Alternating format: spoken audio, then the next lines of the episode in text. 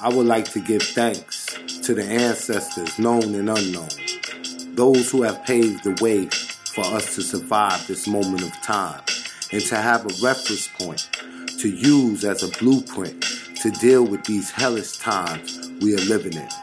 I would also like to give honor and reverence to the woman of the universe for your superior work, for bringing forth the spiritual information through the triple stage of darkness of your womb and giving birth to God. We would like to give reverence to the universe and praises to the indigenous. My name is Raheem Shabazz, and this is Necessary Blackness Podcast.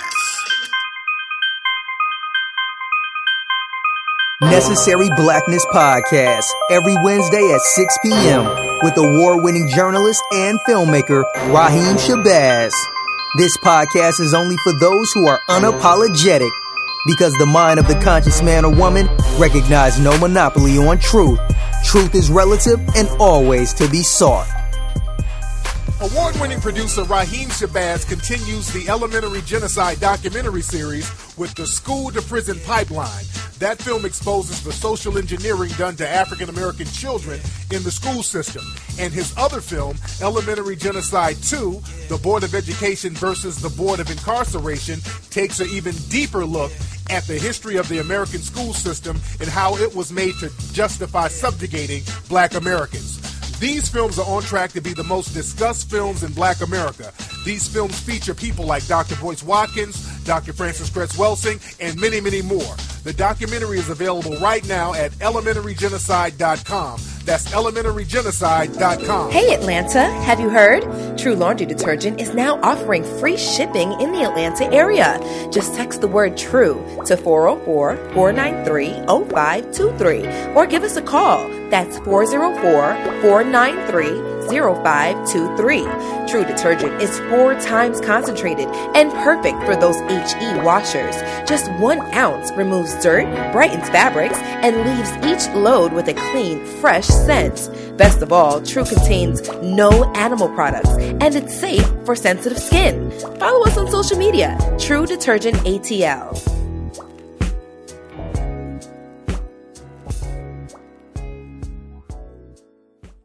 Peace and power, black family. This is your host, Raheem Shabazz, and we are back for another episode of Necessary Blackness Podcast. In our last episode, we spoke with Antoinette Harrell, a peonage detective about the Florida Industrial School for Boys. Here's a little excerpt. I came across the story a peonage at Dozier Reform School, Arthur G. Dozier Reform School in Marianna, Florida. And that was the first time that I had heard that children was used. Although I knew that kids was, but I'm talking about in an institution, in something in regards of in respect to a school. And when I reached out to one of the authors, a man named Roger Dean Kiser, who wrote the book, he put me in contact with some of the black men.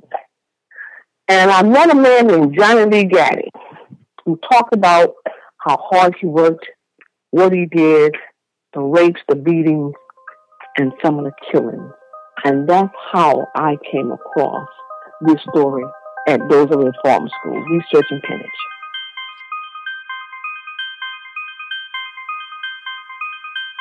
Now, that was an excerpt from our last broadcast, and for those that missed it, you can go to our archives on iTunes. You can go to our archives on Google Play, or just simply do a Google research, and you can find that episode and listen to it, as well as our many other episodes. Now, we are concluding with part two of They Told Me Not to Tell with Johnny Lee Gaddy. And just to give y'all a quick overview and a backstory on this reformatory school in Florida, this school opened up in the 1900s and was closed in the year 2011. So it was open for 111 years. The school was 1,400 acres that was divided into two sub campuses. south side for whites and the north side for blacks. The segregation of this reformatory school went on into 1966. Remember that year because that's a pivotal moment. All right. Now, the north side shared the location with a cemetery where 50 or more deceased students was laid to rest. And you guessed it, those students was black.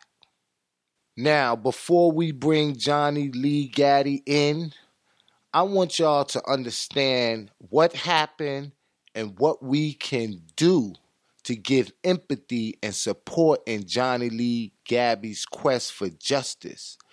Mr. Gabby will to survive is a testament to his strength and his courage. Now let us help to tell his story. So make sure you share this broadcast Make sure you tell your families and your friends about the atrocity that was visited upon this man as well as other students that was residents of this reformatory school. And he also has a book out that he's going to discuss and he's going to talk about and he's going to tell you where you can purchase that book. The least we can do is to put our money behind this man and support his endeavor to tell his story. And with that, we're going to go right into the interview with Johnny Lee Gaddy.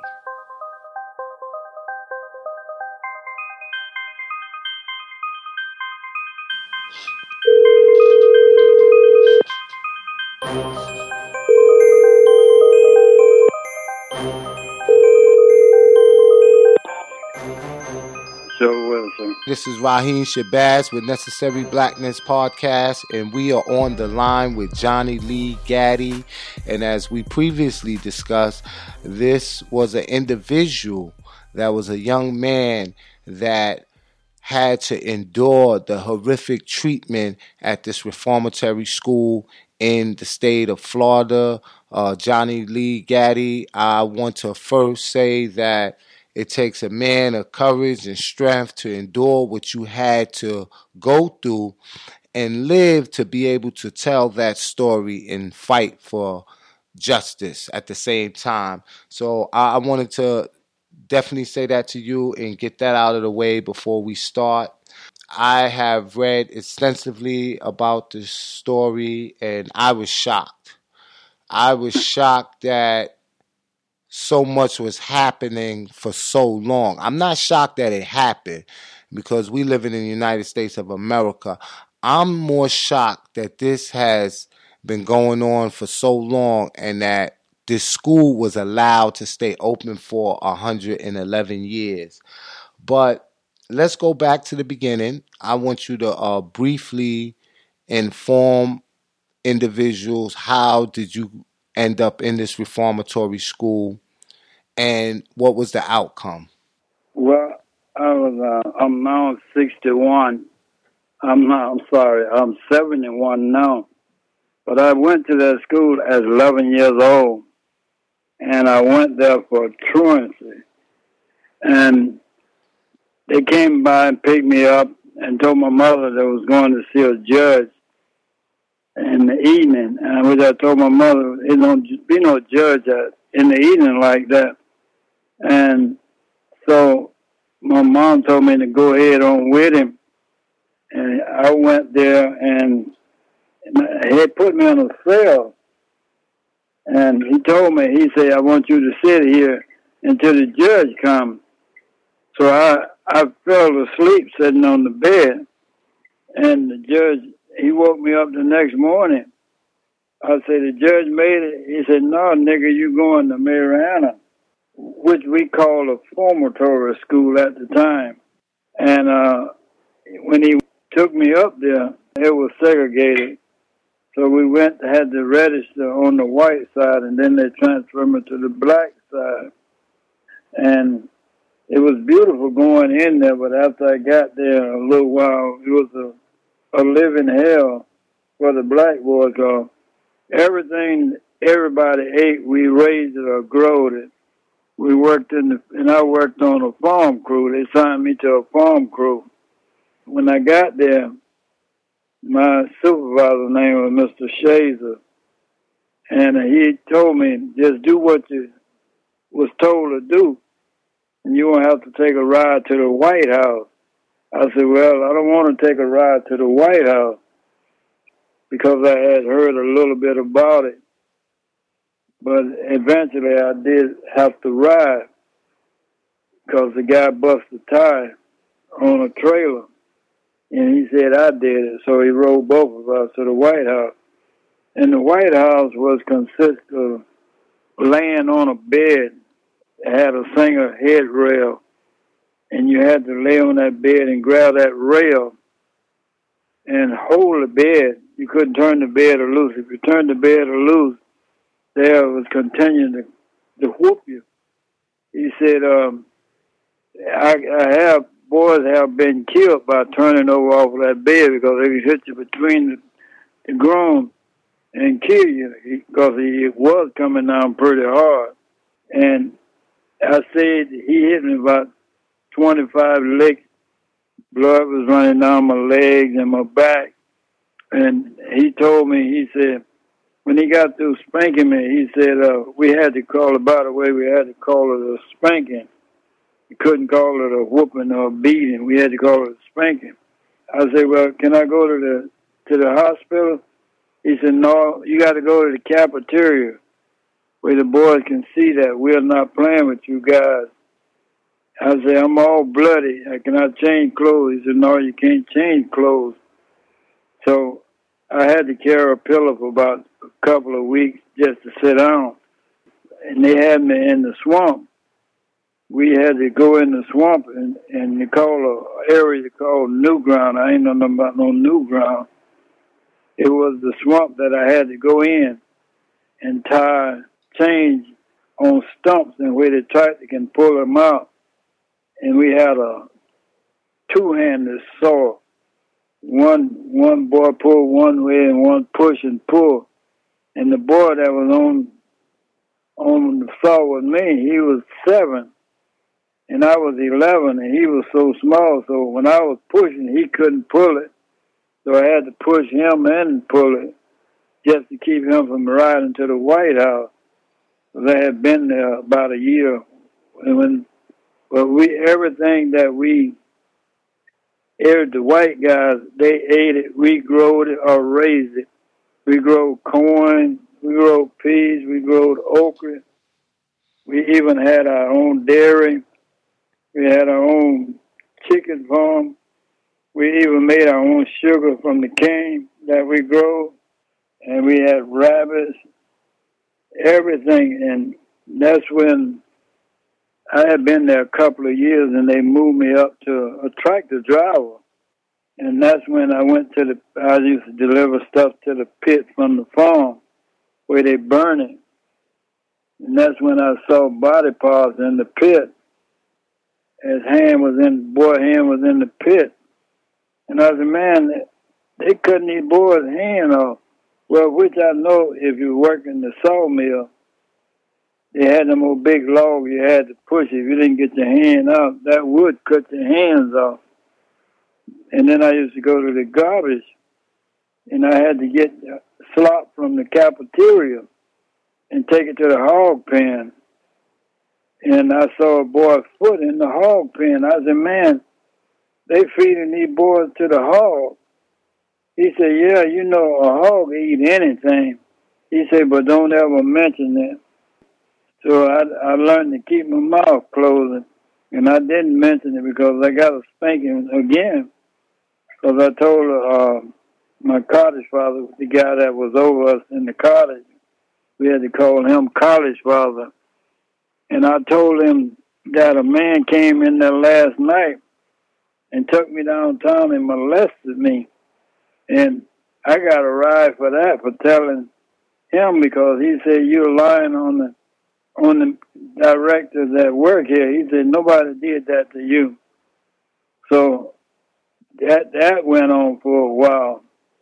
So every new boy that comes in there, they take them downtown. I, I learned later they call them pedophile, whatever they call them. times they had a guy that go through the cottage with a a chain lock and one of these big uh, locks that he put in the key and all I can remember is a big old lock. When he goes on, he take that key and put it in there and lock us up in the room.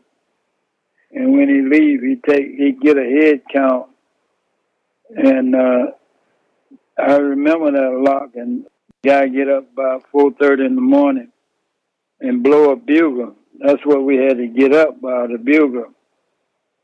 But it was it was uh, a living hell for me because I was only eleven when I left there. I stayed five years, but not going to school. So let me ask you this. So for five years, you had to endure this treatment for school delinquency? Right. For school truancy. You had to endure this for five years. Right. Now, you mentioned about the cottage father. Was he Uh-huh. black or was he white?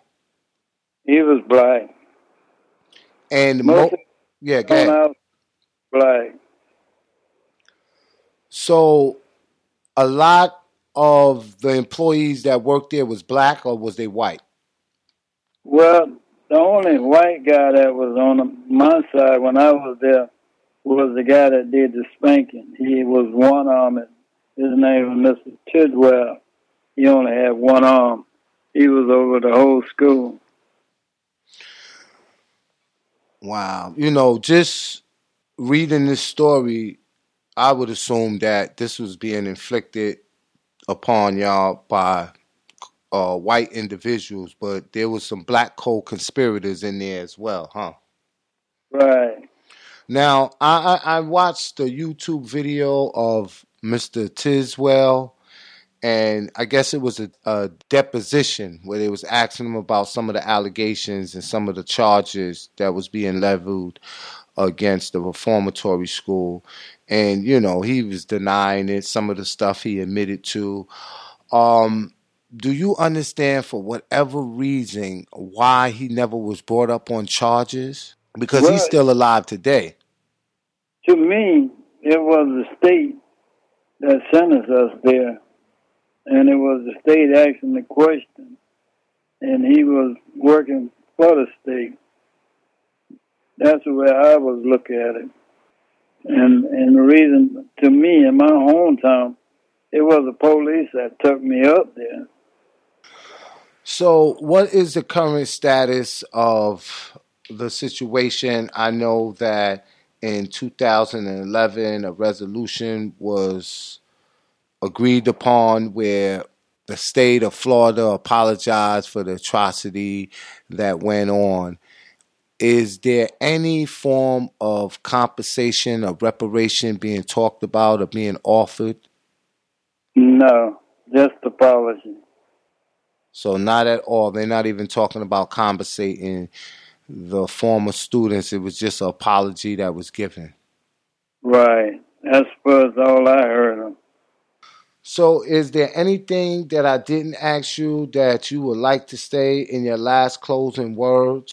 No, right offhand, it it was like they would go around and pick up boys and use us because of the little old slave boy. Because my my father had passed, and my mother had to get on welfare, and it was thirteen of us, and they just come in the community and pick up whoever they wanted to do their labor. We was we worked there a little old boys we was, we were little slave boys.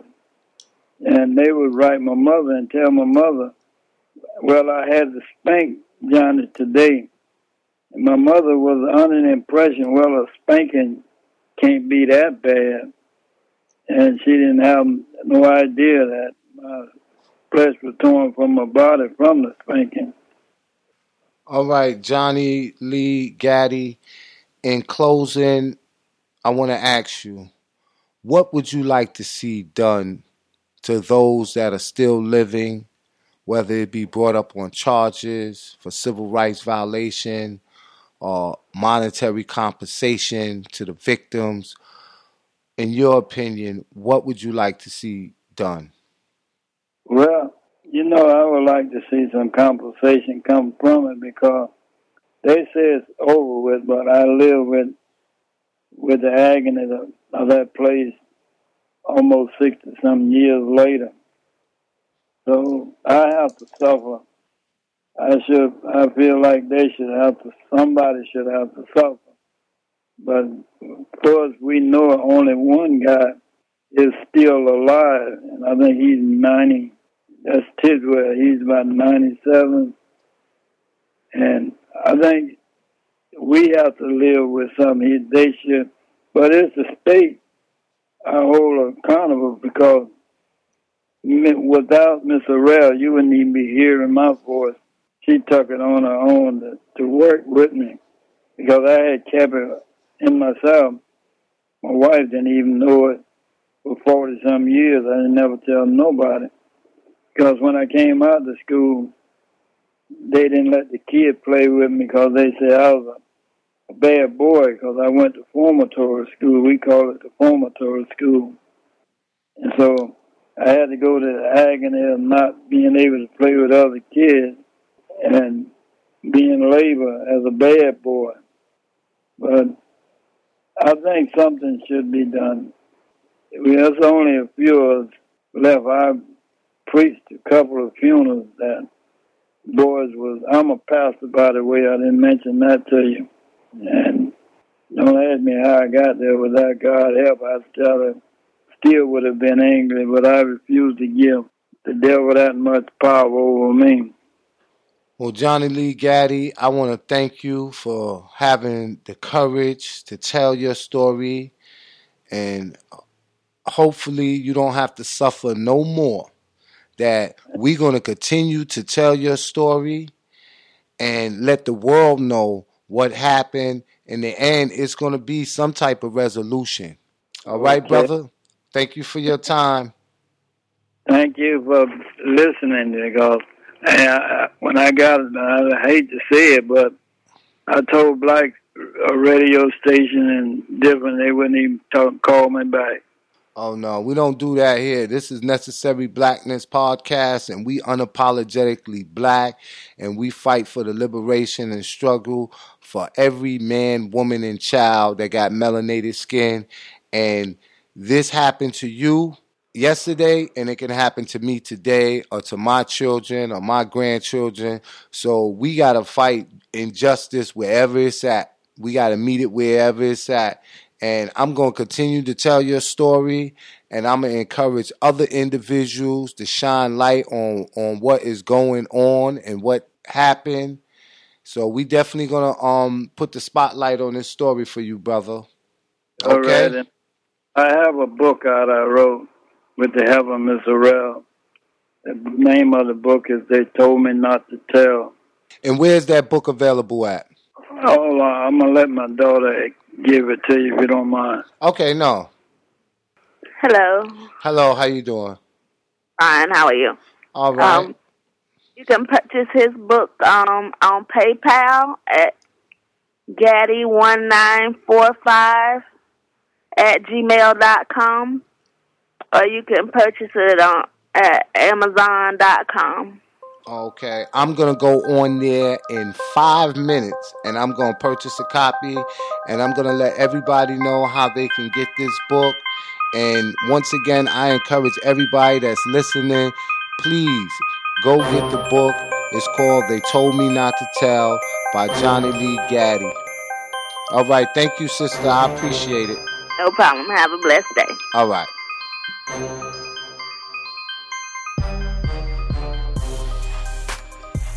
Peace and power, black family. That is our conclusion of this episode. Make sure you follow us on Instagram, Facebook, and YouTube at Raheem Shabazz, and all our episodes are archived on iTunes. Make sure you subscribe to our iTunes so you don't miss no episodes. But you definitely can check out our archives, go back and listen to our previous episodes and continue family to send us emails at necessaryblacknesspodcast at gmail Peace and power, family.